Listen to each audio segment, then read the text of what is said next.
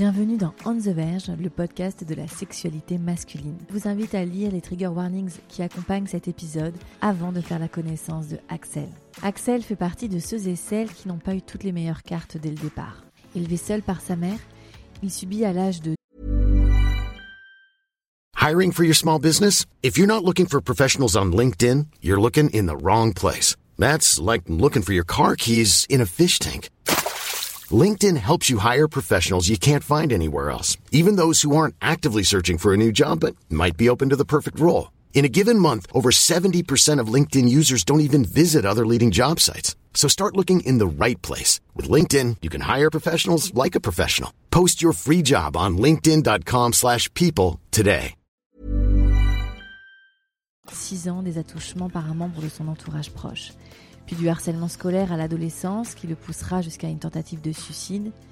Il se retrouve à 18 ans dans une relation sentimentale toxique, tout en vivant en parallèle un drame familial terrible. Et pourtant, c'est un entretien solaire, touchant et émouvant que vous propose Axel, un jeune homme doux et d'une grande bonté. Sans phare, il vous partage son parcours intime et ses questionnements à tout juste 21 ans. De ses premiers souvenirs masturbatoires à 10 ans, de la prise de conscience de sa différence due à une prostectomie complète, de sa première fois à 13 ans au collège, puis des orgies avec les copains, jusqu'à des partenaires et histoires qui vont lui laisser des empreintes. Bref, c'est un épisode dense. Axel confie ses fantasmes dits honteux, sa récente découverte des sextoys pour hommes ou encore les pratiques telles que le shibari ou le BDSM qu'il a envie d'expérimenter.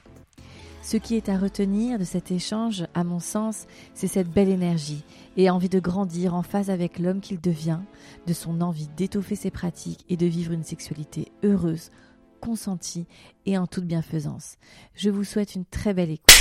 Oh, la synchronisation parfaite. Je vais faire de l'ASMR. Non, je rigole. Pour ce nouvel épisode, je suis avec Axel, 21 ans. Axel, tu n'es pas en face de moi. Euh, reconfinement oblige. Euh, on va quand même faire euh, cet entretien qu'on a décidé un peu à l'arrache et je te remercie parce que tu as répondu présent. Axel, toi qui connais le podcast euh, et qui est un big fan de Sam, on lui passe le bonjour. Comment ça va déjà, Axel? Ben, ça va bien, très Ça bien. va. Je vais te poser la première question que je pose à tous mes invités.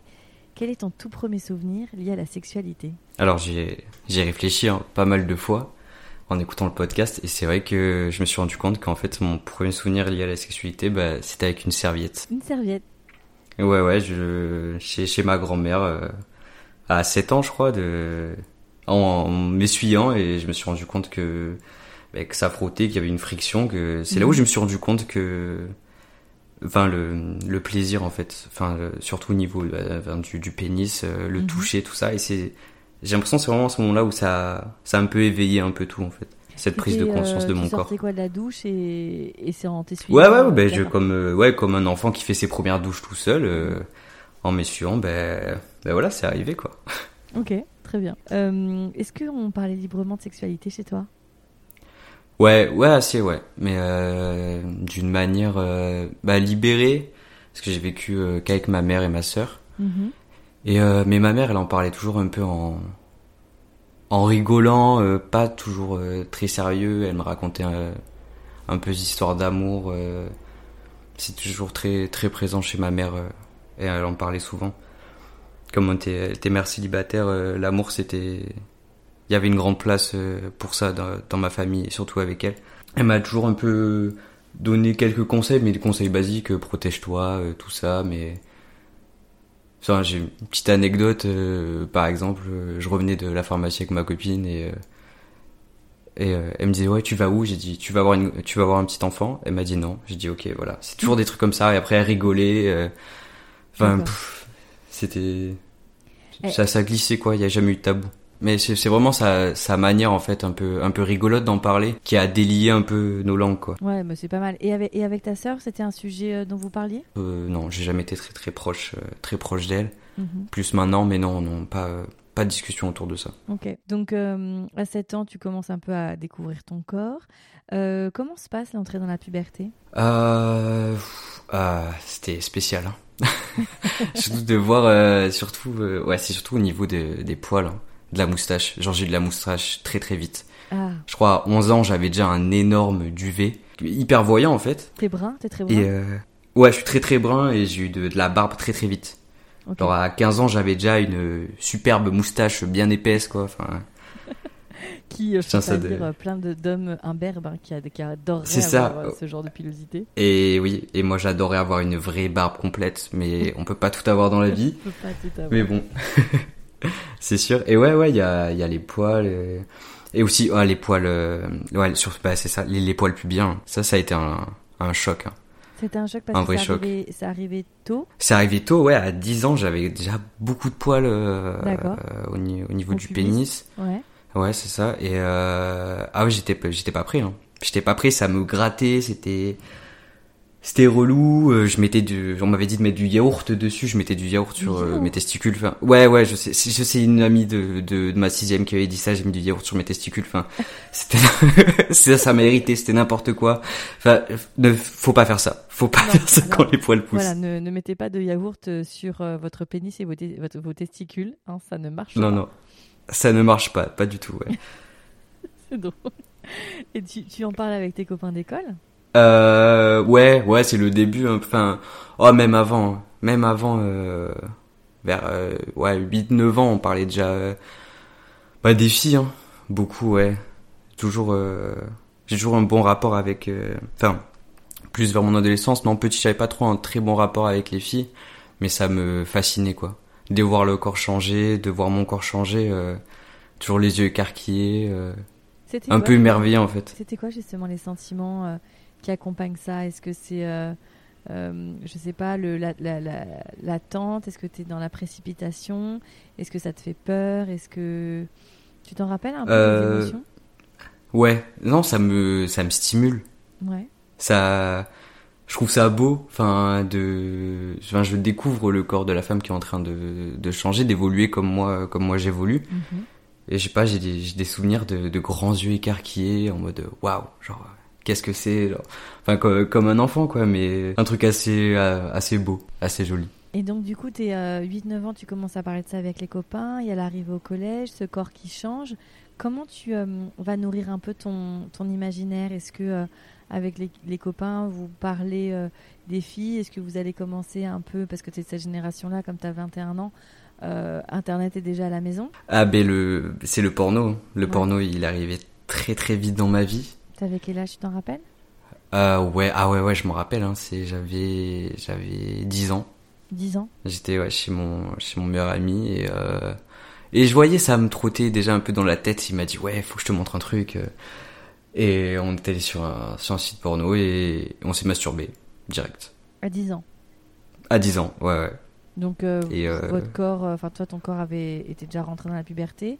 Ouais. Tu, tu- tu- c'est instinctif, tu sais comment ça se passe ou Euh, non pas mais pas trop justement parce qu'en plus je suis euh, je suis circoncisé médicalement. Du coup euh, déjà j'avais ce rapport petit? ouais à, à 3 ans ouais. D'accord. Et Donc, déjà dans les Ça veut dire, pardon, c'est juste pour préciser, ça veut dire que ça n'a pas, c'est pas du tout un choix religieux ou culturel? Non, pas, non, c'est pas du tout un choix religieux, c'est un choix médical. Mhm. Et euh, déjà, ouais, la, la piscine, quand on change, quand on est petit, euh, de voir les autres pénis des garçons pas comme le mien, et de pas en voir euh, comme moi, ça me perturbait, quoi. D'accord. Et on t'a, Bah, je comprenais pas. T'avais pas dans ta dans ta classe des petits garçons qui, bah, justement par, par choix des parents culturels ou religieux, avaient circoncis leur, leur petit garçon. Si, si, mais sauf que quand il se changeait, lui, il se, il était pas, il se montrait pas, du coup, il y a jamais eu de, d'autres pénis circoncis, ouais, d'autres comparaisons que, que j'ai pu voir, quoi. Ça t'a perturbé ça euh, quand t'étais adolescent? Euh, ouais, un peu, parce que même vers, ben, ouais, 10 ans, euh, ça commence à parler de masturbation. Mhm. Sauf que ben un pénis comme le mien, euh, la peau c'est différent, ça glisse pas, j'ai j'ai plus de frein. Euh, je me demandais mais comment comment ça marche? Pourquoi moi j'ai pas ça? Je, on- je capte avec le le mouvement de la main, enfin le signe pour la masturbation euh, classique quoi. Et moi je me dis mais moi ça ça glisse pas quoi. Et euh, je sais pas comment euh, ben, la salive, euh, comme on pourrait faire avec du lubrifiant et j'ai capté ça, je sais pas, instinctivement, ça m'est venu. je pense qu'il y a une espèce de de truc un peu un peu instinctif qui se met en place. Ouais, non, mais c'est c'est exactement ça, ouais, c'est ça. Et là, j'ai capté, et là, j'étais ah waouh, j'ai réussi quoi. Et, euh, mais c'est et là, c'est. Ce que tu dis est très juste. On n'a pas forcément cette réflexion, mais c'est vrai qu'un pénis circoncis a plus effectivement la, le prépuce sur le gland qui fait ce mouvement de va-et-vient qui décalote. Donc euh, ouais, c'est vrai que ta réflexion, elle est somme toute très très logique, mais comme pareil, on n'en parle pas trop et que qu'on Non, c'est- ouais. on voit que des sexes généralement en érection dans le porno, on, on réfléchit pas trop à ça quoi. Ah non, ben j'ai jamais vu euh, dans le porno un sexe comme le mien. Enfin, même des fois, je me suis demandé si j'étais tout seul. Alors non. Mais euh... non, non, je suis pas tout seul. Ouais, bien, bien évidemment, et tant mieux. Et euh, ouais, c'est ça, c'est bizarre parce qu'en plus, je vois des- que j'ai des points de suture, que souvent aussi, le, surtout le frein. On parle du frein. Moi, je vois que j'ai pas de frein. Et tu- et, Euh, tu sais pourquoi exactement? Alors, euh, pas vraiment. J'avais 3 ans. Je crois que c'est problème d'excroissance de peau ou Mhm. ce genre de choses, quoi. Mais je sais pas vraiment la raison en fait. Ouais, ce serait intéressant de demander. Ou même dans le carnet de santé, ça doit être euh, stipulé ce qui s'est passé. Euh, ouais, bah ouais, faudrait que, que je retrouve ça, ouais. Mm, mm, parce qu'il y a différentes raisons. Parfois, euh, les, les prépuces chez les petits garçons euh, sont trop collés, donc on va faire une petite incision pour, euh, pour euh, aider à décaloter. Et puis parfois, c'est le, le choix est fait effectivement que ce soit une circoncision complète où on enlève toute la partie du prépuce. Ouais, c'est ça. C'est ça, c'est bon, j'ai jamais trop trop su, mais bon, ce... Mais surtout, on n'en parle pas de la Non. circoncision, c'est aussi euh, l'après, parce que les médecins m'ont pas dit euh, tu vas avoir mal, parce que j'ai eu mal, euh, enfin, je sais Ah, plus pendant combien de temps. Tu t'en rappelles? Mais euh... ah, je ah, mais je me rappelle de. Bah, déjà, je me suis réveillé, j'ai arraché ma perfusion parce que j'ai 3 ans, je sais pas ce que c'est. euh, tu te lèves, tu vas faire pipi, tu fais pipi du sang, ça brûle. T'as des points de suture euh, qui se résorbent autour autour du pénis. Euh, ça dure longtemps. Euh, quand on te lave, euh, des fois ça reste accroché dans dans la serviette. Euh, Enfin, ça ça ça, ça s'en va un peu, ça fait mal. Euh, c'est pas, euh, j'en garde pas un bon souvenir, vraiment Ouais, pas. Je comprends, je comprends. Ouais, oui, c'est pas un C'est bon un peu. euh, Non, en plus, ton rapport à ton corps, après, c'est vrai que, bah, inconsciemment, tu dis un peu, ben, avec un. Enfin, que ton pénis, c'est une zone qui fait mal, quoi. Oui, je comprends ce que tu dis. Oui, tu grandis avec cette idée-là. Ok. Donc revenons à tes 10 ans où effectivement tu commences la masturbation avec ton pote et tu te rends compte qu'effectivement il y a cette différence déjà physique C'est entre ça. vous. Et là, tu rentres dans, dans, la, dans la puberté euh, à balle. Donc tu arrives au, au collège. Tu as parlé euh, tout de suite des filles qui t'attiraient, euh, pas les garçons. Euh, non, mais euh, justement, enfin, il y a eu un, un événement euh, quand j'étais plus petit. Mhm. Euh, Enfin, j'ai subi des, des agressions sexuelles, en fait. D'accord. Et euh, petit, ça m'a pas posé de problème parce que j'ai vite. euh, j'ai vite euh, passé la chose, je sais pas comment. euh, Quand tu dis petit, comme avec. euh, tu avais quel âge Tu t'en rappelles? J'avais j'avais 6 ans, ouais. Petit. Et bon, je pense qu'on est enfant comme ça, et en plus c'était quelqu'un de proche de ma famille, du coup euh, C'était un adulte. c'était un adulte, ouais, et du coup je pense que j'ai j'ai passé, je sais pas comment ça s'est passé, mais ça s'est un peu effacé de ma mémoire, on va dire. Je sais que je l'ai vécu, je sais que j'en ai parlé, j'en ai pas parlé à ma famille, mais je sais que j'en ai parlé à d'autres personnes.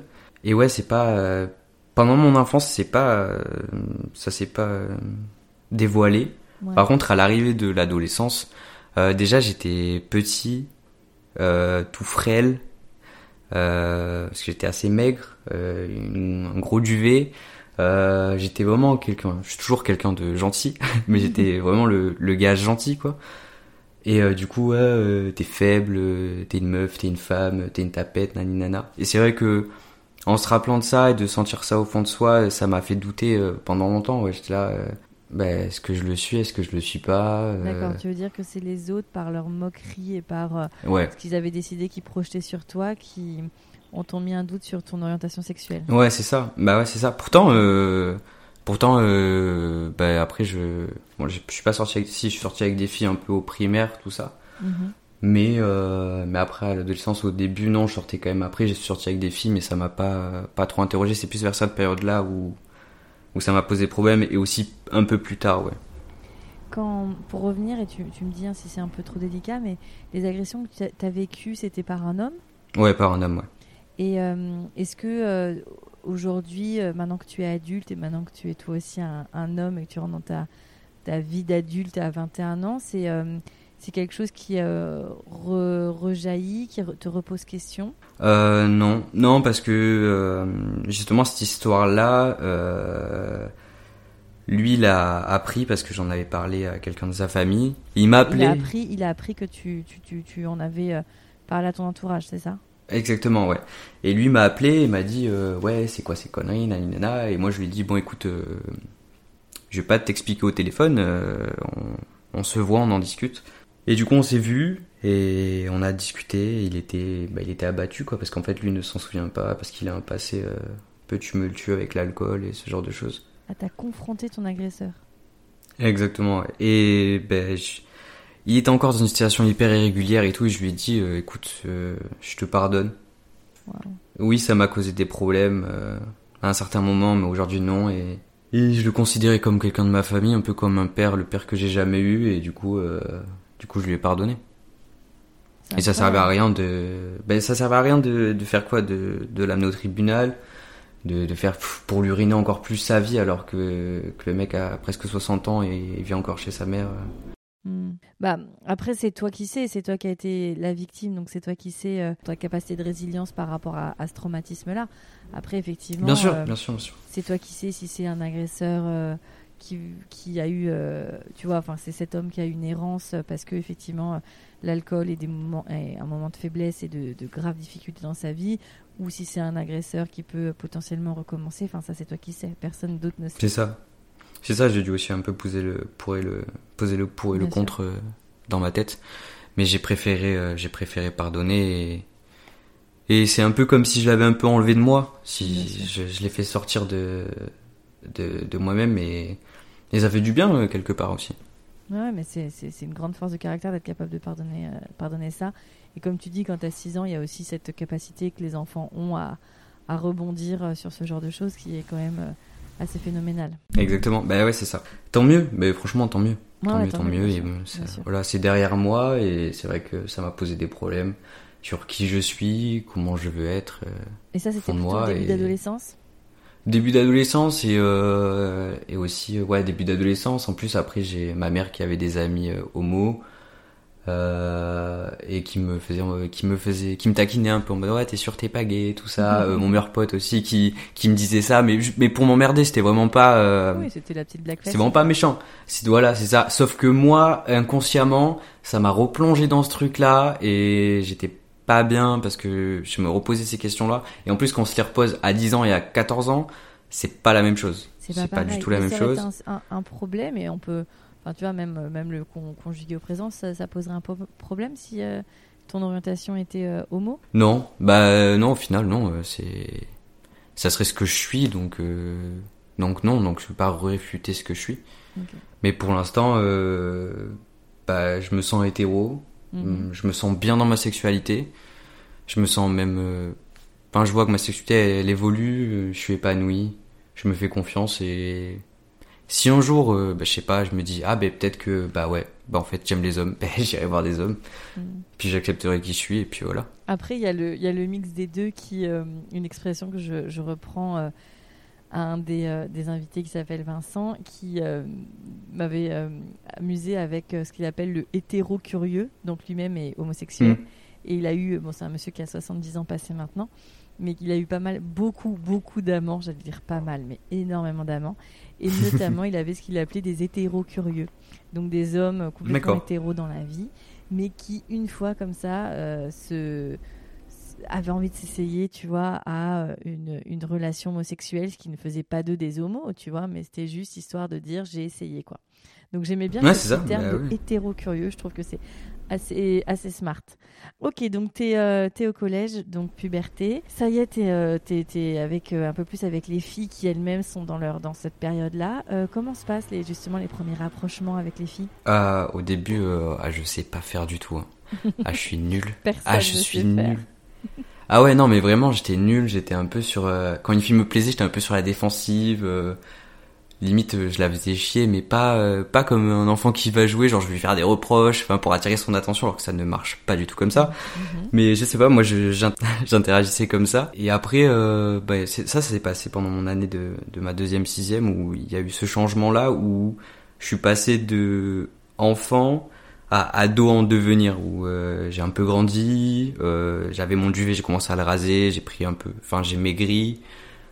Enfin, euh, enfin, j'ai grossi, j'ai maigri. Enfin, je me sentais mieux dans mon corps, quoi. Mhm. Et là, je me sentais un peu plus à l'aise quand même, mais toujours un peu, euh, un peu de un peu tabou et comme je suis quelqu'un de assez sensible euh, dès que même une petite amourette euh, c'était la folie quoi dans ma tête Tu t'enflammais à fond? ouais ah ouais à fond à fond à fond justement euh, ben, bah, quand je suis arrivé au collège j'avais la fille avec qui j'étais sorti en primaire que que que, que j'aimais par dessus tout euh, qui était là euh, on, on se retchatchait euh, on s'était re-embrassé elle m'avait rebrisé le cœur parce qu'en fait elle avait un copain. Enfin, c'était c'était dur pour moi parce qu'elle m'avait déjà brisé le cœur avant quand j'étais plus petit. Ouais, Enfin, c'est ouais, ben c'est ça. Et j'ai revécu encore la même chose quoi avec elle. Donc c'était c'était ta première amoureuse, elle? Ouais, vraiment ma première amoureuse, ouais, où vraiment euh, j'avais des étoiles dans les yeux, où je pensais qu'elle. Et, et justement, j'ai une petite anecdote euh, avec ça. C'est euh, alors je sais pas comment j'ai trouvé. Alors c'est ma meilleure technique de primaire. Euh, je suis allé la voir et je lui ai dit, écoute, j'ai envie de te parler. J'ai un carnet vierge. J'écris des trucs dedans. Je te le donne. Tu me réponds et on se le passe quand tu veux. Comme Et j'ai réussi. quoi. Exactement, où on s'échangeait des mots, on se faisait des dessins. Et j'ai réussi à la pécho comme ça. Waouh. C'est pas mal comme technique, c'est mignon. Et fran- franchement, franchement, je me suis rappelé de ça tout à l'heure et j'ai dit, ah ouais, franchement, beau gosse, parce que j'aurais pas pensé même maintenant, en fait. Ah bah on sait avec les moyens du bord, hein. Ouais, c'est ça, bah ouais, c'est ça, c'est ça. Bah, il y avait pas les réseaux sociaux à 8 ans, enfin, normal. Mais euh, ouais, ouais, c'était, c'était cool, ouais. Donc ça c'est au collège, donc c'est c'est quoi, c'est ta première, euh, ton premier flirt? Ouais, mon premier vrai flirt après, euh, après, après, oui. Alors, très décisif. Là, j'étais dans un collège. Après, j'ai, j'ai changé de collège. Et là, euh, j'ai changé du tout au tout. je me suis coupé les cheveux. je me sentais bien. Ma mère, elle, travaillait dans, dans les magasins de, de vêtements. Du coup, m'a vraiment sapé, enfin, à la mode des années 2012, quoi. Du coup, j'étais swag, j'étais beau. Euh, et là, c'était l'effervescence. Euh, toutes euh, les filles de mon collège euh, m'ajoutaient sur Facebook à l'époque, euh, m'envoyaient des messages. Les filles des autres collèges aussi. Je sais pas ce qui s'est passé. Il y a eu un bug dans l'espace-temps. Je suis passé de de bolos à trop BG du collège que toutes les meufs veulent. Euh, c'était ouf. C'était c'était incroyable. Euh, je me sentais le roi du monde. J'étais, je devenais un petit con. Enfin, c'était c'était ouf. C'était ouf. C'est même d'en parler, j'ai une sensation genre dans le ventre. de ta sexitude, quoi. Ah ouais, pour, pour, un, pour un mec de, de 12-13 ans, ah ouais, c'était c'est incroyable. c'est là, en plus, avec les réseaux, c'était là la première fois où t'atteins, je sais pas, genre, tu sais, les 100 j'aime, 150 j'aime. Ah, j'ai, mais j'étais une rockstar, j'étais Michael Jackson, genre, c'était, c'était ouf. Et, euh, et là, euh, quelques mois après, euh, je rencontre une fille Ouais. euh, qui me voulait euh, absolument. Je sais pas pourquoi ça a été elle, euh, parce que je crois que c'est elle qui a été le plus direct avec moi. Et classique, on a parlé pendant, euh, c'était rapide, hein, une semaine sur Facebook où elle me racontait un peu ses histoires avec euh, d'autres garçons et tout. Puis après, on s'est, on s'est embrassé. Et direct après, elle m'a dit ouais, ce week-end, je viens chez toi. euh, je viens chez toi. Du coup, là, je me suis dit, ok. Euh, Là t'es en quelle classe tu vas coucher avec elle. Euh, J'étais en cinquième. Ok. Bah, j'avais ouais 12-13 ans, je crois. C'est assez assez jeune. Et euh, du coup, euh, elle mettait des comptes à rebours sur Facebook, euh, J-7, nanina. Tu prends mes jours J, et en fait après elle est venue chez moi, euh, et on a fait notre euh, notre première fois ensemble. Donc t'as 12-13 ans. Ouais, ouais, ouais. Euh, et c'était euh, c'était c'était cool. C'était Elle- elle avait c'était ton super âge cool. Non, elle, elle avait 14-15 ans, je crois. Elle était plus vieille que moi. Ok. Et donc cette première fois, tu t'en rappelles? Ouais, ouais, ah ouais, je m'en rappelle. Ouais, ouais. Mais déjà avant, on s'était vu, on avait fait quelques préliminaires Mhm. qui s'étaient très bien passés et tout. euh, Même j'avais un pote à côté de moi qui, qui m'avait frappé pendant les préliminaires pour me faire chier, enfin des trucs un peu de gamin quoi. Euh, et après du coup on a accouché ensemble et c'était ouais c'était dans dans l'écoute, euh, respectueux, protégé. euh, C'était c'était c'était bien. Après la, la suite c'est que cette je suis resté quand même euh, je sais pas, à l'époque 6 mois six mois ouais pour euh, pour quelqu'un de notre âge c'est beaucoup. Mais elle venait souvent chez moi et c'était euh, du sexe à outrance quoi. D'accord. Et euh, le corps féminin alors? Ah, euh, incroyable, incroyable. Je, je découvre, enfin, comme je me suis beaucoup éduqué avec le porno déjà, Ouais. euh, je savais déjà à quoi ça ressemblait. Euh, c'est vrai que je, je me masturbais beaucoup, alors, tous les jours. tous les jours. Euh, Tu te masturbais que sur du porno? Ouais, que sur du porno, mais euh, justement, ça, je, je voulais en parler. Euh, c'est là où, où j'ai développé un fantasme que, que j'ai encore, justement. C'est-à-dire? Et bien, justement, je sais pas pourquoi j'ai un fantasme sur les femmes euh, mûres, voire très très mûres. Voire un peu âgées. C'est-à-dire, c'est-à-dire genre des, des, des milfs plus plus. Ah ouais, des milfs plus plus, ouais ouais, genre euh, limite catégorie granny quoi. Je, je sais pas pourquoi, je sais pas pourquoi j'aime ça. Je sais pas pourquoi euh, dans ma tête il y a eu une alchimie avec ça. Euh, mais ça se trouve dans la vraie vie, euh, mais jamais je ferais ça. Mais je sais pas pourquoi. Euh, Est-ce que t'as regardé American Pie? Tu connais ce film? Ouais ouais ouais, ouais ça m'a beaucoup Bah, éduqué, ouais, maman pas de mal. ouais. Stifler, bien sûr, la base. Ouais, mais là c'est plus maman de Stifler, c'est plus grand-mère de Stifler. Pas non plus euh, déambulateur euh, en train de mourir, euh, mais euh, un peu entre les deux quoi. Mais je sais pas pourquoi, je sais, j'en ai parlé à des potes, euh, enfin je l'ai assumé à des potes, ils se foutaient de ma gueule, mais en même temps ils me disaient écoute c'est comme ça. Mais je pense que c'est un fantasme, c'est si ça se trouve je. Écoute, je- voilà, c'est un fantasme. Je pense que c'est bien d'avoir des fantasmes. Après, effectivement, il y a, il y a ce que tu euh, projettes avec une femme très mûre. Donc, on parle pas d'une euh, quarantenaire ou d'une ou même Mhm. d'une cinquantenaire. On parle vraiment d'une dame âgée, quoi. Exactement. Genre, genre Brigitte Macron. Ouais, fort, fort bien, fort Brigitte, fort Brigitte. Ok, écoute. En même temps, euh, pourquoi pas? Ouais, mais euh, c'est vrai que j'aime d'un côté ça ça fait tellement longtemps que j'ai ce fantasme que j'aimerais bien le bah, le réaliser juste pour voir quoi. Juste pour voir si j'en suis si j'aime vraiment. Bon, avant de le réaliser, peut-être qu'il faudrait que tu, déjà tu rentres dans la, tu le fasses par étapes. Oui, c'est vrai que c'est dur une femme de 70 ans à 21 ans, c'est Ouais, ouais, ça, à, part aller en EHPAD Peut-être euh. Peut-être que tu te mets un premier Oui. goal, tu vois, autour d'une femme qui a déjà 10-15 ans de plus que toi. Puis ensuite 20-25 ans. Parce qu'on parle quand même de quelqu'un qui aurait 50 ans de plus que toi, là. C'est. Exactement.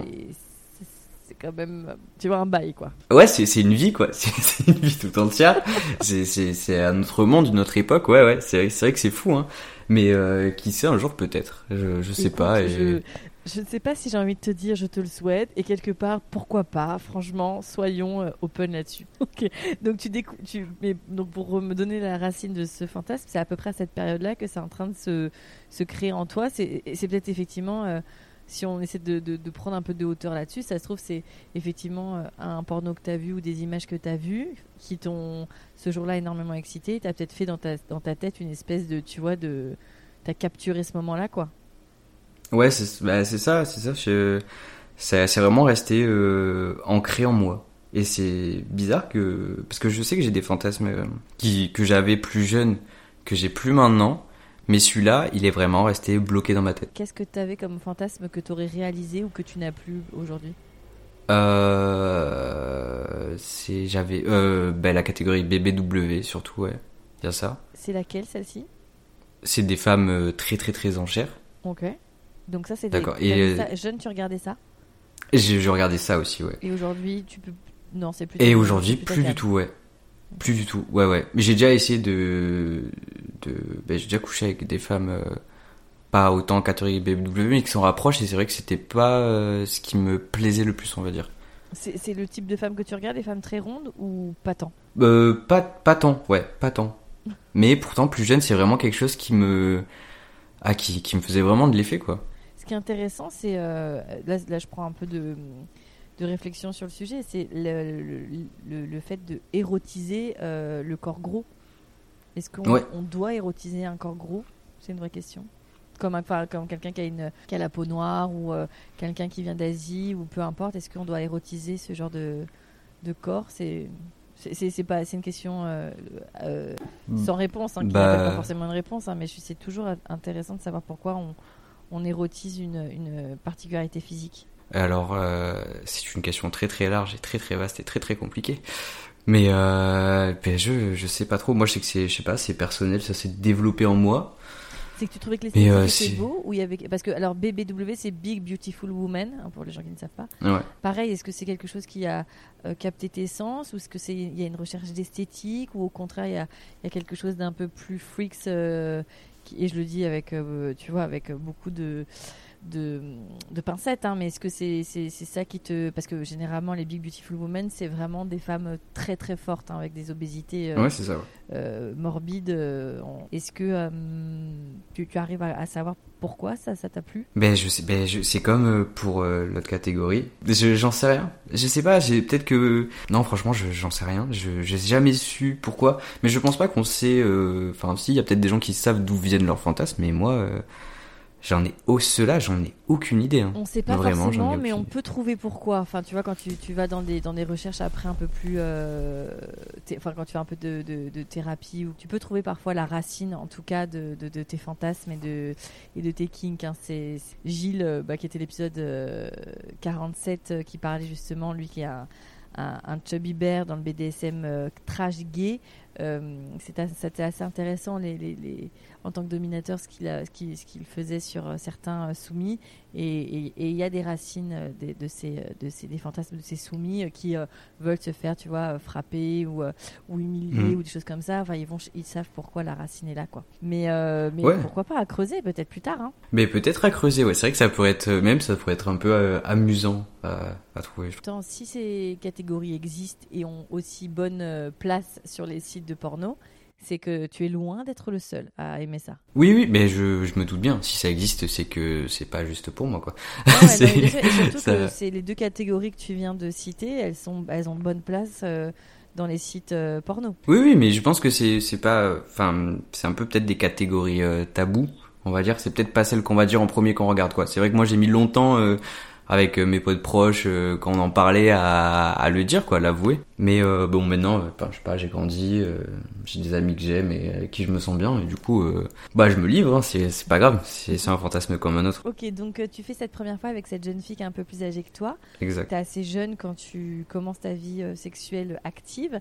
Est-ce que Ouais. t'en gardes un bon souvenir? Quelle, est, quelle va être la nature de votre relation? Euh, mauvaise, euh, un peu toxique. Euh, c'est ouais, c'était beaucoup de, de sexe un peu à, je sais pas si c'est à outrance, mais c'était quand on se voyait, c'était vraiment beaucoup de fois. euh, Dès qu'on se voyait, euh, je me souviens qu'un jour euh, j'avais oublié les préservatifs, elle avait pété un câble, Ah assez énervée. euh. Après aussi, euh, je sais qu'elle m'a- elle m'avait trompé, elle m'avait- elle me l'avait dit, j'avais pardonné. Euh, on était restés encore ensemble, mais euh, elle avait une emprise sur moi qui était mauvaise. euh, elle se foutait de ma gueule devant mes potes. Enfin, c'était très très très particulier. Puis ça s'est fini. Et le sexe entre vous, ça se passait comment? C'était, bah, c'était un- c'était la découverte. Et c'est vrai qu'avec l'éducation du porno, je vois que quand je m'en rappelle, c'était très, euh, faut aller vite, fort, euh, loin. Enfin, euh, vraiment se, un peu se, se déchaîner quoi. Pas trop. C'est vrai que là, j'ai pas, pas vraiment de tendresse ou de bisous. C'était assez mécanique quand même. Et c'était aussi euh, la découverte euh, du corps quoi. Et dans votre sexualité à vous, c'était vous restiez sur une sexualité euh, euh, et t'arrives un peu à la définir ou vous étiez euh, dans les schémas caresse, préliminaire, Bah, pénétration? ouais, ouais, ce, sodomie. Non, pas sodomie. Mais ouais, c'est assez vanille, mais assez, je pourrais pas dire BDSM parce que non, mais assez, assez violente quand même. Et même, euh, mais c'était très, euh, pas faire mal, mais si elle, je crois, j'ai des souvenirs quand même qu'elle me disait, ouais, fais semblant, euh, comme si tu me violais. Je pense que c'était un fantasme qu'elle avait. Elle voulait que je l'étrangle ou ce genre de choses, quoi. Mais après, ça, c'est des pratiques, moi, je trouve assez courantes. Oui, mais à, à Mais, euh, 13, 13 ans, 14 ans, ça reste Oui, peu- peut-être, oui, peut-être pas. Mais c'est vrai qu'on avait une sexualité très libérée et aussi euh, on était un groupe d'amis. D'accord. Et des amis, on, s- on y sortait aussi ensemble et euh, on couchait tous ensemble dans la même pièce, euh, sans tabou. euh, euh, C'était fou. Là maintenant, quand je me rappelle, Genre en mode mélangisme, mais genre à côté. pas mélangiste, mais à côté, mais vraiment à côté, à côté quoi. Et limite, s'il n'y avait pas un jeu de celui qui fait plus de bruit, celui qui finit en premier, tu vas rigoler. Enfin, enfin, c'était quand même bon enfant, quoi. Mais on n'avait pas, je crois qu'on n'avait pas de pudeur ou pas assez de pudeur, quoi. Vraiment, c'était, c'était la... euh, aujourd'hui? Non. Ah non non parce que là c'était vraiment la débandade quoi genre c'était euh, deux sur un sur le lit un sur le matelas un sur la mezzanine enfin c'était Ah ouais. Vous étiez donc plus ouais. de potes, quoi. ouais c'est ça c'est ça c'est ça c'est ça et euh, c'était c'était n'importe quoi mais j'en garde quand même des bons souvenirs Ça a duré combien de temps, ça? Ça, ça dure, euh, ça dure, ouais, un an. D'accord. Pendant donc pendant un an, c'est un peu la, C'est la ça. fête du slip hein, quelque part. C'est ça, c'est ça. Ouais, parce que j'étais dans ce collège-là avec ce groupe d'amis, mais j'avais d'autres amis et euh, il y a eu des soucis et, euh, et j'ai fait, euh, j'ai fait une tentative de suicide en fait, parce que je me faisais harceler par, par mes amis. Le Et là, dont euh, tu parles là? non, d'autres, d'autres amis qui étaient rattachés à ce groupe en fait. D'accord. Et ils t'ont harcelé? Ouais, ouais, ouais, ils m'ont m'ont harcelé alors que, que je pensais que c'était vraiment mes amis. C'était la première fois aussi où euh, c'est ouf, hein, mais juste le mot euh, frère que ma génération on utilise beaucoup. Moi, c'était la première fois qu'on l'utilisait avec moi et moi j'avais jamais eu de petit frère ou quoi que ce soit. Et bizarrement, ça a énormément compté pour moi ce mot-là. Et quand il y a eu ces séparations où tout le monde m'a tourné le dos et m'a craché dessus et et m'en voulait, euh, c'était dur, c'était dur. Est-ce J'ai que fini à l'hôpital. tu parles Ben avec eux, ce, ce fait qu'ils se retournent contre moi et qui, qui commencent à m'harceler, à me cracher dessus, à, à changer du tout au tout, à être les meilleurs amis du monde, à que je suis qu'une grosse merde. Et tu sais pourquoi ils ont vrillé comme ça? Ah ouais, parce que euh, il y avait une histoire et en gros apparemment j'étais le, le meneur de, de cette histoire. J'avais dit des choses alors que ben j'avais rien dit du tout. En fait, on a voulu me faire porter le chapeau parce que j'étais euh, entre guillemets le, le plus faible de la bande. J'étais tellement bien, j'étais passé d'un mec euh, pas coté euh, à le mec euh, que toutes les meufs euh, veulent choper euh, quand t'as 13 ans, au début de l'adolescence, à une grosse merde. Du coup, dans ma tête de jeune ado, je me suis dit, ben ok, ben ma vie elle est foutue, j'ai envie de crever. Waouh. Du coup, euh, bah, j'ai pris euh, deux boîtes de médoc, j'ai même pas regardé ce que c'était, j'ai tout bouffé. J'ai commencé à gerber en cascade et là ils sont dit, bon ben on va aller à l'hôpital. Et euh, je suis resté euh, quelques jours et j'avais rien dit, euh, j'avais pas dit j'ai fait une tentative de suicide et au bout d'un moment j'en pouvais plus, je me sentais tellement mal que j'ai attrapé un médecin, je lui ai dit. Et là ça a changé du tout au tout, euh, les gens ils ont su ça, eux ils crachaient au collège par terre en disant j'espère qu'il va crever. euh. Ah. Après je suis revenu, euh, je suis re- bah, après je me suis rétabli, je suis revenu, tout le monde était euh, me méprisait euh, euh, et, et justement cette fille avec qui j'étais euh, jouait un peu un double jeu parce qu'après elle couchait avec un des mecs euh, qui m'avait harcelé et j'ai dû me reconstruire un peu. Enfin c'était un énorme choc pour moi. Enfin psychologiquement ça m'avait détruit. Bah, émotionnellement, je pense que ça a été euh, une énorme claque, Ouais. C'était une énorme claque, ouais, parce que je me sentais bien dans ma vie, même si j'étais pas euh, le meilleur des, des potes, je devenais un peu un petit con. Bah ça, ça m'a, ça m'a désingué, quoi. T'as gardé quand même euh, un groupe d'amis? Ouais, ouais, le, mes, mes groupes d'amis qui m'ont parcelé, euh, ouais, je, je suis resté avec eux. ouais. Mais euh, je suis resté avec cette fille et après, plus tard, j'ai appris qu'elle m'avait trompé avec euh, énormément de personnes, même des soi-disant potes à moi. Alors là, c'était des bandades, euh, j'étais anéanti. Et ce- le soir où je l'ai appris, ben, j'ai couché avec une autre fille qui me plaisait pas du tout. Euh, en plus, si c'était nul, j'ai j'ai fait n'importe quoi. Euh, je me suis jeté par terre en me tapant la tête pour faire croire que j'étais devenu amnésique parce que j'assumais pas d'avoir couché avec la fille. Enfin, c'était un bordel monstre. Et, euh, et c'était ouais, c'était n'importe quoi. Et bon, mes parents, ils ont vu que, que j'allais pas bien et du coup, ils m'ont ils m'ont sorti dans, dans un collège euh, très très fermé où on était, euh, je sais pas, 80 je crois, dans la pampa. Ta mère a décidé de, de prendre Ouais. les devants. Ah ouais ouais, elle s'est dit euh, stop. Enfin elle, elle s'est dit, euh, je me souviens de l'entendre dire, euh, j'ai vu mon fils qui avait envie de mourir quoi. Ouais. Et là, euh, même si j'avais j'avais j'avais 13 ans, euh, ça m'avait marqué. D'un côté, c'est pas plus mal, ils m'ont foutu là-bas. Euh, là, il y avait plus de téléphone, euh, pas le droit de sortir dehors, euh, une cour qui qui fait la taille d'un terrain de basket. Tu penses que ça aurait été différent s'il n'y avait pas tous les réseaux sociaux, les choses comme ça? Euh, ouais, un peu ouais, parce que c'est vrai qu'après, je me suis pas mal fait harceler euh, sur les réseaux aussi, du coup. Après, quand je suis parti euh, parti de l'hôpital. Mhm. Donc ouais, c'est ça, ça aurait changé la donne, mais bon, pas pas tellement quoi. Comprends. Et du coup après dans ce collège, euh, qu'elle me plaint quoi. Et après, voilà, donc t'es dans ce collège-là, donc tu termines ton collège là-bas. Exact ouais. Où c'est calme, Ouais. c'est calme. Mais après si j'ai rencontré une- une fille, euh, coucou Amélie si tu passes par là. Coucou Amélie. Et euh, ouais, où c'était où c'était classique quoi, genre on s'aimait bien, on est sortis ensemble, on est resté toute l'année scolaire ensemble. Elle a fait sa première fois avec moi, moi j'avais déjà un peu d'expérience. Euh, c'était cool, enfin c'était sexe vanille. Euh... Après on s'est quitté, enfin c'était c'était une relation normale quoi. Il y a c'était bien, c'est tout. D'accord.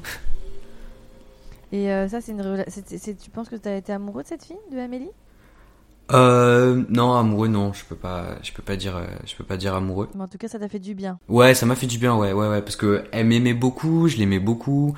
Euh, là, ma sexualité, elle a commencé à changer aussi. Euh, plus faire plaisir à l'autre, euh, plus être tendre, plus de câlins, euh, plus, plus. Même s'il y avait eu d'autres filles entre temps, euh, là, c'était vraiment une, une vraie petite amourette sympathique, quoi. Ouais, c'était beaucoup plus apaisé avec Amélie. Ouais, beaucoup plus apaisé, beaucoup plus tranquille. On est toujours en, en contact. D'ailleurs, on est amis maintenant. Elle était proche euh, de ma mère. euh, J'étais proche de sa famille. Enfin, ouais, c'était c'était cool sexuellement. C'était c'était ouais, c'était vraiment bien. Ça- C'était épanoui. Là aussi, c'est la première fois où j'ai connu aussi la lassitude sexuelle. Mhm. Où je suis, parce que je suis resté presque un an avec elle. Et c'est là où j'ai senti les premiers symptômes. euh, symptômes, c'est pas une maladie, mais de de se lasser d'un corps. C'est la première fois où ça m'est arrivé. Parce que euh, sexualité était trop vanille pour toi? Ben, je, je sais pas trop, non, je crois que c'est... Bah, après, on avait quoi? On avait 15 ans, euh, on n'a pas trop de perspectives pour faire autre chose que se voir chez les parents. Mhm. On faisait souvent la même chose, on couchait souvent pas aux mêmes heures, mais on faisait tout le temps, on regardant le film, après on couche ensemble, après on dort. Mhm. Je crois qu'il y a une routine un peu qui s'est installée. euh. Et du coup, ouais, là, j'ai senti un peu la, la lassitude, quoi. Puis après, on a fini par, euh, par se quitter. Et donc là, tu finis ton collège, t'arrives au lycée Ouais, Comment ça se passe? J'arrive au lycée. Euh, super bien. super, super cool. C'est là où je suis avec des gens plus grands, j'ai pris en maturité. Et, euh, et là, là, je vais rencontrer, euh, je vais rencontrer une fille. Et parce que j'ai mon meilleur ami qui habite dans la, dans le Rhône-Alpes. Et il est, ça faisait cinq ans qu'il était là-bas et j'étais jamais allé. Et puis il m'a amené là-bas où il avait un peu une double vie. Il venait chez moi et lui, il avait ses amis chez lui. Et il avait une meilleure amie et euh, il me l'a présenté. Et là, euh, j'ai eu vraiment le premier euh, premier coup de foot quoi. Mais vraiment des, je m'en souviens encore et même encore, j'y pense souvent. Et bon, on fait une soirée, et, je couche avec elle. Ouais. Ça se passe pas bien du tout. Vraiment, j'ai fait une Lucky Luke, deux secondes chrono. Elle était dégoûtée, moi j'étais dégoûté, ça faisait deux jours que je la connaissais, mais euh, je sais pas, il s'est passé un truc, euh, quand la... en fait dès que je l'ai vue, euh, c'était ouf, c'est la première fois que je ressentais ça, genre je, je sais pas si, si je l'ai aimé euh, premier regard, mais dès que je l'ai vue, euh, c'était fou, il s'est passé un truc dans mon cerveau, c'est tout s'est emballé et je me souviens, elle était magnifique. Elle avait un, je sais pas, je crois un pull euh, graine de salope, une une doudoune sans manches avec euh, avec une fourrure. J'aimais pas du tout ce style-là, mais je sais pourquoi. Elle, c'était c'était c'était fou, c'était fou.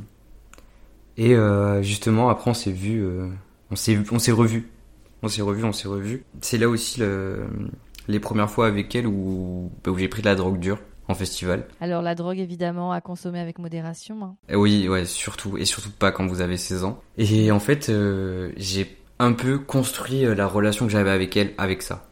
Et comme on prenait beaucoup de d'MD, d'ecstasy, mais les sentiments ils sont décuplés, euh, t'aimes tout le monde, euh, tu, tu te sens bien et avec elle du coup c'était j'avais là j'avais un coup de foot pour elle et avec ça en plus c'était c'était c'était fou.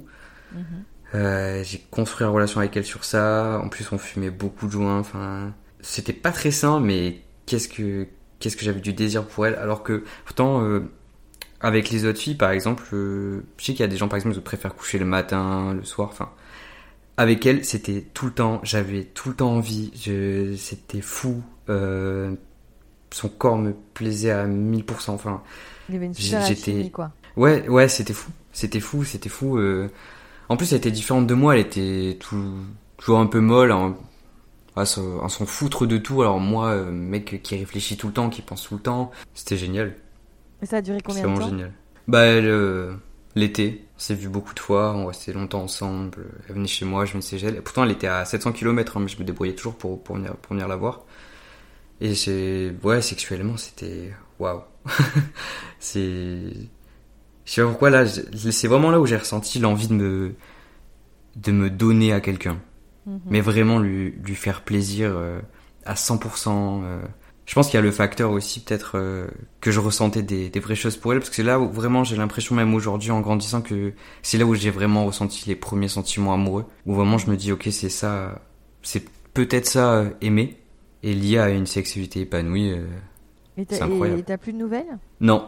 Non non si j'ai eu des nouvelles il y a, il y a pas longtemps mais on a coupé les ponts euh, on a coupé les ponts à cause de, de la distance et parce que bon voilà c'était pas on n'était pas ensemble. C'était euh, comme un peu une amourette de vacances mais c'était un peu un amour au sens unique. Je pense qu'elle voyait que moi je je l'aimais énormément. Elle euh, moins. Je, je regrette pas euh, tout ce que j'ai fait parce que après j'ai rencontré euh, une autre fille. Ouais. justement. Euh, au lycée. Dans ma deuxième seconde. Euh, où là c'était vraiment euh, tout autre chose. C'est-à-dire où là en fait bah c'était schéma classique je l'ai vu elle m'a vu je l'ai DM sur Insta on a commencé à parler et puis puis euh, je suis allé chez elle ses parents étaient pas là on a couché ensemble. C'était c'était super beau en plus enfin c'était très vanille mais elle avait un corps euh, que j'avais jamais eu c'était une fille très mince Mhm. très élancée, euh, euh, très prude sur elle, qui faisait très attention à elle.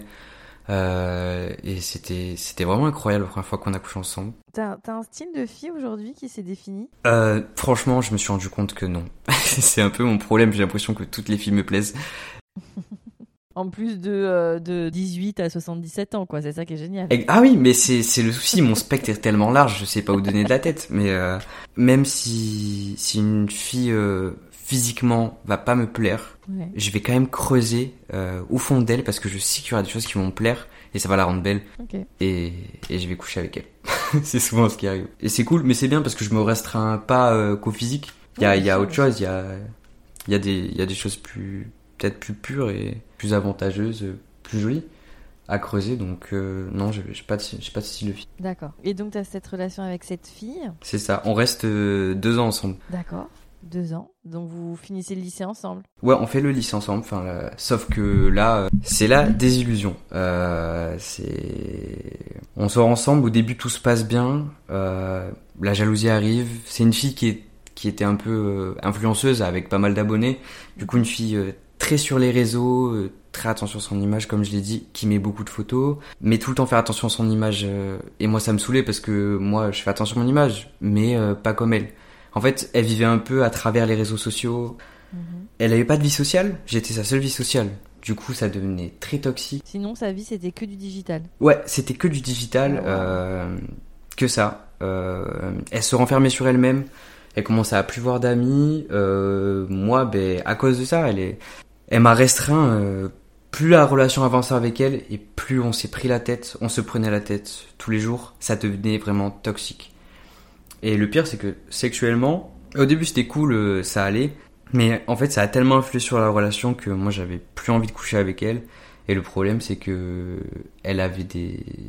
Elle m'a dit, je sais pas si c'est vrai, elle m'avait dit qu'elle était chez le médecin qu'elle avait des troubles bipolaires. Et du coup, euh, par exemple, si j'avais pas envie de coucher avec elle, ben, elle pleurait, elle criait, elle se tapait la tête contre les murs, elle disait que, que je l'aimais pas, que, que je la désirais plus alors que c'est pas du tout le cas. Ok. Elle te faisait des crises de jalousie, des choses comme ça. Ouais, c'était, c'était, c'était dur parce que je, j'ai couché avec elle et j'étais, vraiment à des moments j'étais pas consentant. J'étais Ok. pas du tout consentant. Je me forçais, je, je sentais plus du tout plaisir à coucher avec elle. Euh, j'essayais d'aller très très vite pour éjaculer le plus vite parce que sinon je ressentais rien. Euh, je- je- des fois j'avais pas d'érection, du coup ça partait dans les tours à s'engueuler et moi je devenais malade à cause de ça, j'étais tout le temps stressé, j'ai commencé à faire de l'anxiété. C'était ho- c'était horrible, sur ça c'était horrible. Le- le- Pas parce qu'elle te mettait Le- euh, cette pression-là, parce que tu avais le sentiment que tu étais responsable de son état psychique? Ouais. Ah oui, oui, tout complètement. Je me disais, c'est ma faute.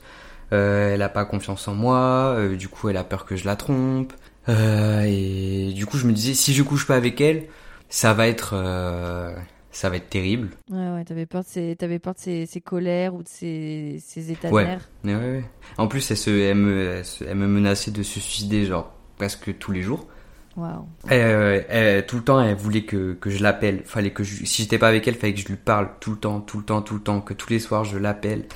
Euh, j'étais en internat à cette époque-là, je rentrais du sport, je devais l'appeler, je voyais plus mes amis, je l'appelais direct, on s'engueulait tous les soirs, tous les soirs, tous les soirs. J'avais fait une crise de, de nerfs à un moment, enfin, je, j'arrivais plus à respirer, euh, tout le monde dans l'internat m'a sorti parce que je frappais partout, Ouais, j'avais défoncé des... euh, plus plus quoi. Ouais, c'était c'était c'était c'était fou, c'est qu'elle m'a changé du tout au tout. Moi, je l'ai changé. Il y a aussi ma part de de responsabilité parce que moi, je je lui mentais en fait. Mhm. J'assumais pas ce que je ressentais parce que je parce que j'avais j'avais peur de la perdre parce que euh, en fait aussi si je suis resté avec elle, c'est que pendant cette période-là, euh, j'ai perdu ma maman. Ah. Et, euh, et en fait, elle avait une famille, elle avait un peu la famille que moi j'avais jamais eu. Une situation stable, financière stable, pas vraiment de soucis. Tout ce que moi j'avais pas eu, elle, elle l'avait. Et ses parents me le donnaient. Et quand j'ai perdu ma mère, euh, c'était vraiment mon soutien quoi. Je venais d'avoir 18 ans.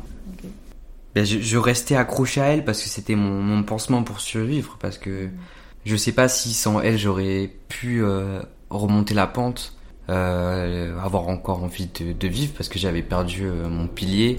Mhm. Je comprends. Enfin, c'était ma mère, c'était toute ma vie. C'était j'avais j'avais qu'elle, j'avais encore des parties de ma famille, mais j'étais pas proche d'eux. Mhm. La personne avec qui j'étais le plus proche, c'était c'était ma mère. C'était tout pour moi. J'étais son son enfant roi un peu comme on dit, même si j'aime pas trop ce terme. Elle, est, elle est morte d'une maladie? Eh ben, elle est décédée d'un d'un cancer. Waouh, elle était jeune en plus. Elle avait ouais 50 ans, elle était malade pendant pendant deux ans. Et euh, je pense qu'elle a baissé les bras et euh, et en un mois elle est partie en fait. Ça s'est dégradé très très très très Ah vite. ouais. Et voilà. Mais après quand quand elle est partie, euh, j'étais là, je lui tenais la main, j'étais auprès d'elle. Je lui ai parlé. euh. J'ai eu le temps de discuter avec elle, même si elle était inconsciente. euh. Quelle épreuve t'as vécue? C'est tellement dur. Ouais, c'est dur, c'est dur, mais euh, j'ai un souvenir, c'est que je lui parlais, elle était inconsciente, mais elle entendait quand même, et elle a lâché sa dernière larme pour moi.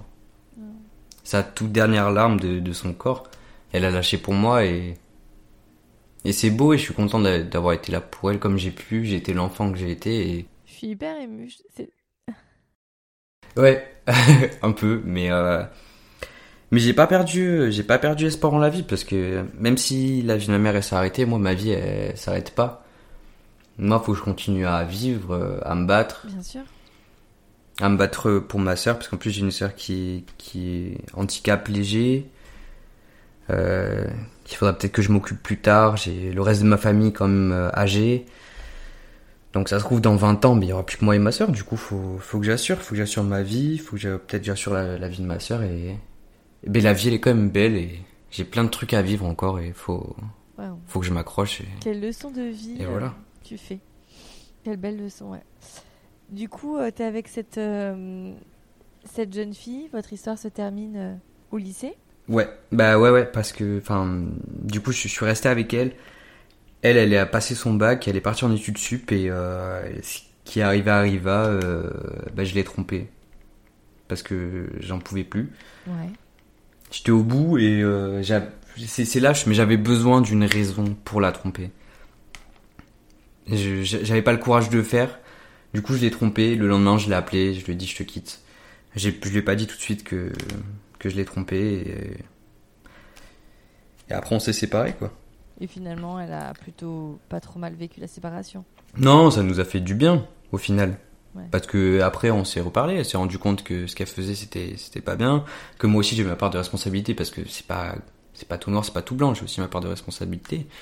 Et voilà, mais c'est vrai que au niveau sexuel, euh, c'est traumatisant et c'est vrai que maintenant dans mes relations, c'est vrai que j'ai peur de de ça, j'ai peur de de pas avoir une érection, j'ai peur de pas assurer, j'ai peur de un peu de pas satisfaire des fois, de J'ai peu peur de- Ouais, j'ai encore des séquelles, j'ai la peur de pas avoir envie. Et j'ai surtout la peur que si j'ai pas envie, le- ma partenaire en face de moi va mal réagir et ça c'est un truc euh, ça me tétanise un peu quoi. Bah, en fait, t'as totalement le droit et c'est hyper ok que t'aies pas envie. Ça t'appartient et un homme n'a pas forcément euh, toujours envie de faire l'amour. Et, euh, et il faut que, bon, ça prendra un peu de temps parce qu'effectivement, comme tu dis, tu as quelques séquelles de cette, cette histoire et cette jeune femme, euh, je pense, a laissé, euh, même si ses intentions n'étaient pas mauvaises, elle a laissé quand même une empreinte. Mais il n'y a aucun, aucune femme qui, t'aime et te respecte ne devrait te faire porter ça si t'as pas envie. Ouais, bien sûr, mais c'est aussi justement en écoutant tes podcasts, les podcasts d'autres personnes qui font à peu près le même travail que toi, Mhm. l'ouverture d'esprit qu'il y a maintenant avec ma génération, qui m'a fait aussi Bien sûr. comprendre que le consentement ça existe. Si t'as pas envie, c'est ok. Si t'as envie de faire ça, c'est ok. Si demande à ton partenaire, demande-lui s'il a vraiment envie, rassure-la. euh, et ça, ça fait du bien de voir que avec le témoignage d'autres hommes comme ça que je suis pas aussi le seul à avoir vécu ce genre de choses. Bien sûr. Ça peut être dans les deux sens aussi. Et c'est vrai que ce genre de témoignage, c'est vrai que je l'ai souvent entendu de la part de certaines femmes et jamais de certains hommes. Ah ouais, ça commence à se libérer euh, doucement, mais t'as raison. c'est- Ouais, ça commence à se libérer, rare. c'est sûr. C'est plus rare, ouais, c'est plus rare, c'est sûr. Après, je pense que c'est vrai que ça doit être...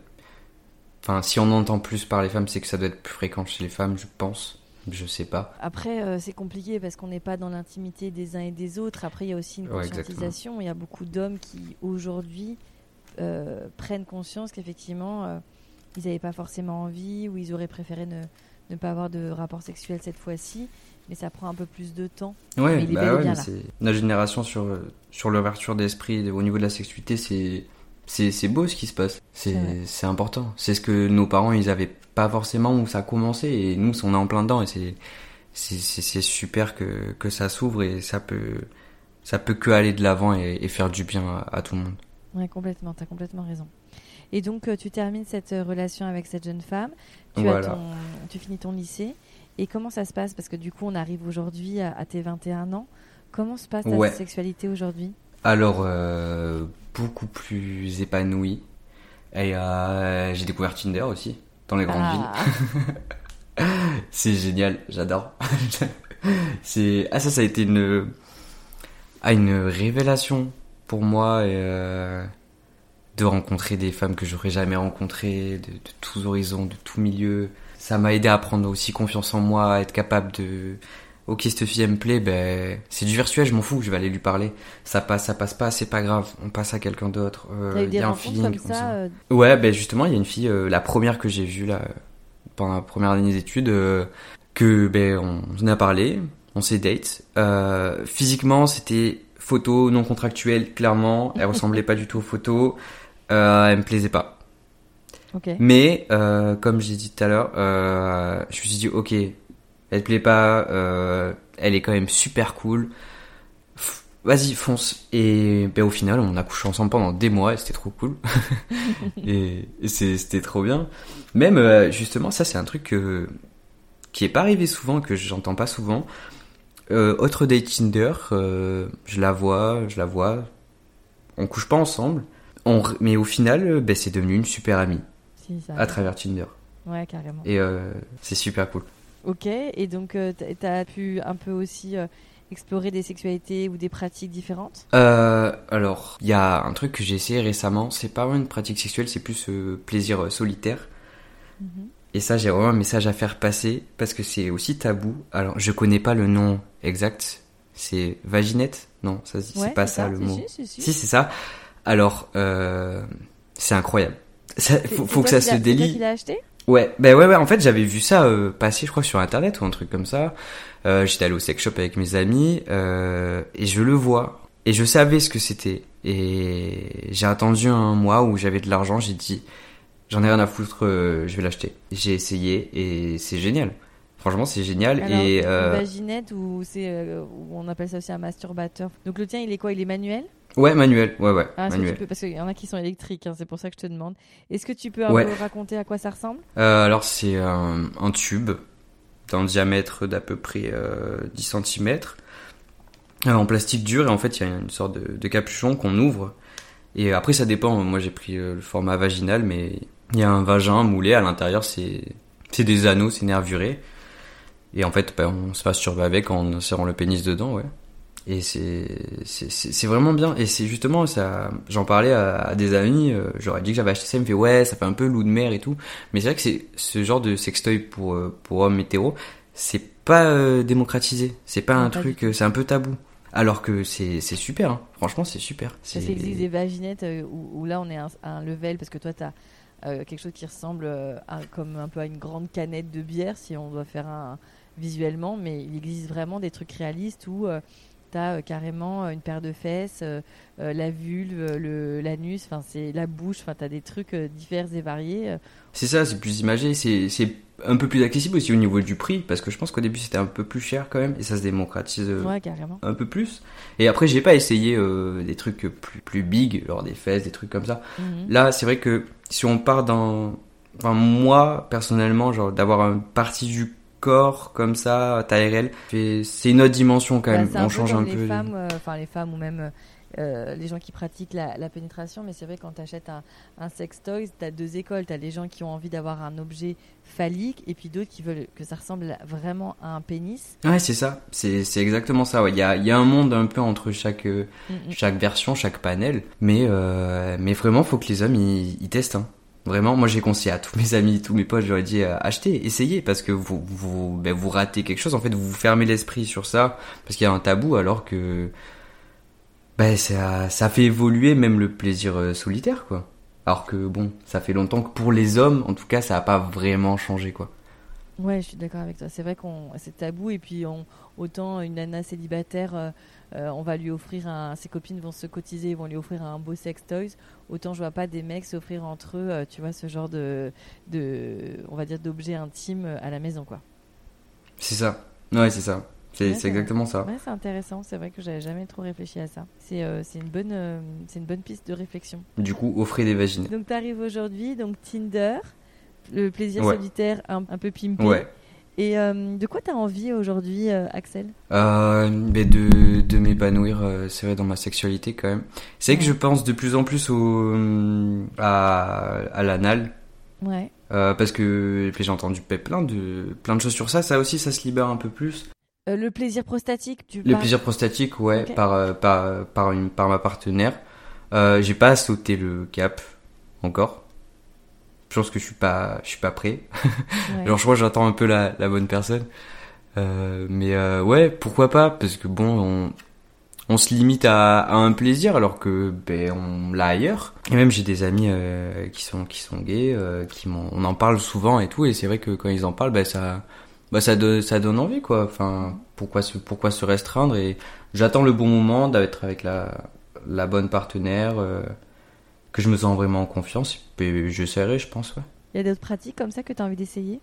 Si aussi ouais euh, le, le shibari j'adore. Enfin je trouve ça Le magnifique. Ouais le bondage euh, un peu le- l'univers BDSM c'est vrai que j'en entends un peu plus parler. Mhm. euh, je connais pas pas très très bien. Mais déjà j'ai une sexualité assez vanille mais j'ai un côté un peu un peu dominant dans mes relations où j'ai vraiment ce truc de un peu prendre le pouvoir et même ça c'était un peu un problème je l'avais trop et maintenant j'essaie de le lâcher un peu plus de plus moi me faire dominer de laisser la ma partenaire euh, prendre le dessus parce que ça me ça me bloquait et ça c'est je trouve que ça c'est important mais ouais le BDSM c'est un milieu qui qui a l'air super cool et et bienveillant euh, aussi en, en même Bien temps sûr. Il y, a, il y a beaucoup de bienveillance et de respect dans, dans, dans le milieu BDSM, complètement. C'est ça. Mais après, je pense que ça, c'est plus. euh, Je sais pas pourquoi, c'est quelque chose que j'ai plus envie d'essayer à deux euh, quand j'aurai une, une relation stable, euh, mais euh, avec euh, peut-être d'autres personnes aussi. D'accord. Et faire aussi des plans à plusieurs. Ouais. Ouais, ouais, c'est vrai que les plans à plusieurs, ça, ça m'intéresse. t'as déjà un peu expérimenté ado? Ouais, ouais. Ah, mais j'ai oublié de. de- Oui, j'ai oublié d'en parler aussi de, de ça. De quoi? Que ben, j'ai fait mon premier plan à 3 aussi à 13 ans. Ah, je te faisais la blague, moi, parce que tu faisais ça avec tes potes à côté, mais j'avais pas compris qu'il y avait eu. Ouais, mais j'ai aussi fait un premier, euh, un premier plan à 3, ouais. Ok, avec sa même bande d'amis qui était un peu. euh, Ouais, avec la même bande d'amis euh, où on couchait tous à côté. Ouais. C'était ben, avec ma copine de l'époque où j'ai fait mes premières expériences sexuelles. Et j'étais avec un de mes meilleurs potes et l'idée lui est passée par la tête. Euh, mon meilleur pote était absolument chaud, elle trop chaud, moi pas du tout. Mais alors, pas du tout. Euh, et bon, euh, trop gentil comme je suis, j'ai cédé. Euh, et franchement, c'était pas une expérience cool. J'ai pas, j'ai pas kiffé quoi. C'était plus, je me sentais plus forcé de le faire pour faire plaisir à ma copine que que à moi en fait. Donc c'est vrai qu'aujourd'hui, j'aimerais plus euh, réessayer l'expérience avec euh, euh, bah, avec deux femmes ou même un, un, un ami euh, où on a une partenaire, euh, pourquoi pas, et un, un, vrai échange, quoi, un vrai truc où où il y a un truc qui se passe, il y a une alchimie, où on se fait vraiment plaisir, euh, où il y a vraiment une connexion, quoi. Pas, pas comme ça à la volée où je me sentais un peu trop forcé, quoi. Ça, euh, plus jamais. Oui, et puis surtout que, effectivement, quand tu fais un plan à trois, si t'es pas déjà hyper en phase avec ta propre sexualité, c'est un peu compliqué d'être euh, vraiment euh, dans l'ouverture et dans le don de soi, quoi. Ouais, bah, faut- ouais, totalement. Totalement, totalement. Donc, Mais, euh, je comprends. Donc, t'as pas mal de plans en perspective, c'est ça qui est cool. Ouais, bah ouais, bah, la sexualité c'est important, ça va m'accompagner toute ma vie. C'est quelque chose que j'aime, c'est quelque chose qui m'a qui qui, qui m'anime, j'en parle souvent, je débat souvent avec ça avec mes potes, on parle souvent de sexualité, de ce qui nous fait plaisir, de ce qu'on aimerait essayer, c'est- ouais, c'est une grande partie en vrai de mes grands sujets de discussion et c'est toujours assez constructif et j'ai envie de m'ouvrir euh, l'esprit sur ça. C'est cool que t'en parles avec tes potes. Est-ce que tu pourrais me donner, toi, ton. Parce que vous avez la chance avec tes potes euh, d'en parler, de, de débattre sur le sujet, de partager, tu vois, euh, tes kings, tes envies, tes fantasmes, etc. Quel regard t'as sur la génération un peu avant, donc les gens comme de, de ma génération qui ont une trentaine d'années Comment tu les perçois? Euh, un peu, un peu, un peu moins, peut-être un peu moins ouvert, Mhm. pas, pas dans le sens péjoratif, mais peut-être que on en parlait moins, du coup, euh, c'est quelque chose qui, qui vient, je- à mon avis, c'est quelque chose qui vient un peu plus tard pour eux et qui est plus tôt pour nous. Mhm. Et euh, bah, c'est un peu dommage. c'est un peu dommage que ça vienne euh, un peu, un peu tard comme ça. Alors que nous, enfin, je sais qu'avec mes potes euh, hommes, femmes, euh, on a la langue hyper déliée, quoi. Et on partage vraiment euh, toutes nos expériences euh, dans les détails, euh, des trucs qui nous ont plu, qui nous ont pas plu. On se donne des conseils. euh, surtout avec bah, avec mon meilleur ami depuis qu'on est tout petit, depuis qu'on a commencé notre vie sexuelle. Euh, on s'est éduqués tous les deux euh, à, à se parler, à se raconter nos histoires, euh, comment il faut faire, euh, est-ce toi t'as fait ça comme ça, et toi comme ça, ok faut faire comme ça, faut pas que tu fasses ça. Euh, vraiment on s'est éduqué, on s'est élevé sexuellement, enfin on a élevé notre sexualité à deux avec lui. Et ça franchement c'est si si si quelqu'un a une amitié comme ça avec quelqu'un, c'est c'est génial. Ça ça m'a apporté euh, plein de bienfaisance euh, dans mes relations euh, sexuelles et et humaines. Ouais, c'est incroyable. hein. Ah, c'est génial. C'est ça, je j'en suis fier Mhm. de de ça, de la relation que que que j'ai avec mon meilleur ami sur sur ça, parce que ça nous a vraiment aidé quoi. Et même euh, je souvent on me dit ouais t'es c'est vrai t'es un t'es un mec bien. Toi toi t'es un mec bien. Toi t'es t'es un mec gentil. Ouais tu tu sais respecter tout. Alors que en soi pour moi c'est normal. C'est juste que je me suis bien éduqué. J'ai su euh, parler. On a su me parler. Et, euh, et voilà, en fait, si juste la parole est déliée sur ça, euh, on, on pourrait résoudre déjà un problème vis-à-vis des inégalités qu'il y a entre les hommes et les femmes sur, sur ce, ce genre de sujet. C'est très juste ce que tu dis. Euh, quelle place tu penses aura la sexualité dans ta vie plus tard? Euh, quelle place euh, Je pense que hum, une grande place et j'ai envie de j'ai envie de la faire évoluer, c'est sûr. J'ai envie de découvrir de, de nouveaux horizons, mais euh, je veux toujours que ça reste euh, que ça reste beau, que ça reste euh, que ça reste avec une, une vraie envie. Comme mais comme avant, je je suis un peu des traumatismes par rapport à ça. J'ai j'ai envie que ça s'élève. J'ai toujours envie que ça soit une vraie envie. Euh, pas de forçage, c'est que qu'on parle, que, que ma sexualité s'épanouisse, que, que j'essaie des choses, que euh, ben, ju- juste simplement que que je grandisse et que ma sexualité elle grandisse avec moi autant que moi je m'élève spirituellement et, et ma sexualité aussi. Ouais, c'est super. Comme je sais que tu as préparé l'entretien, est-ce qu'il y a des choses sur ta petite liste que tu n'as pas encore euh, dit? Ah, alors attends, je regarde.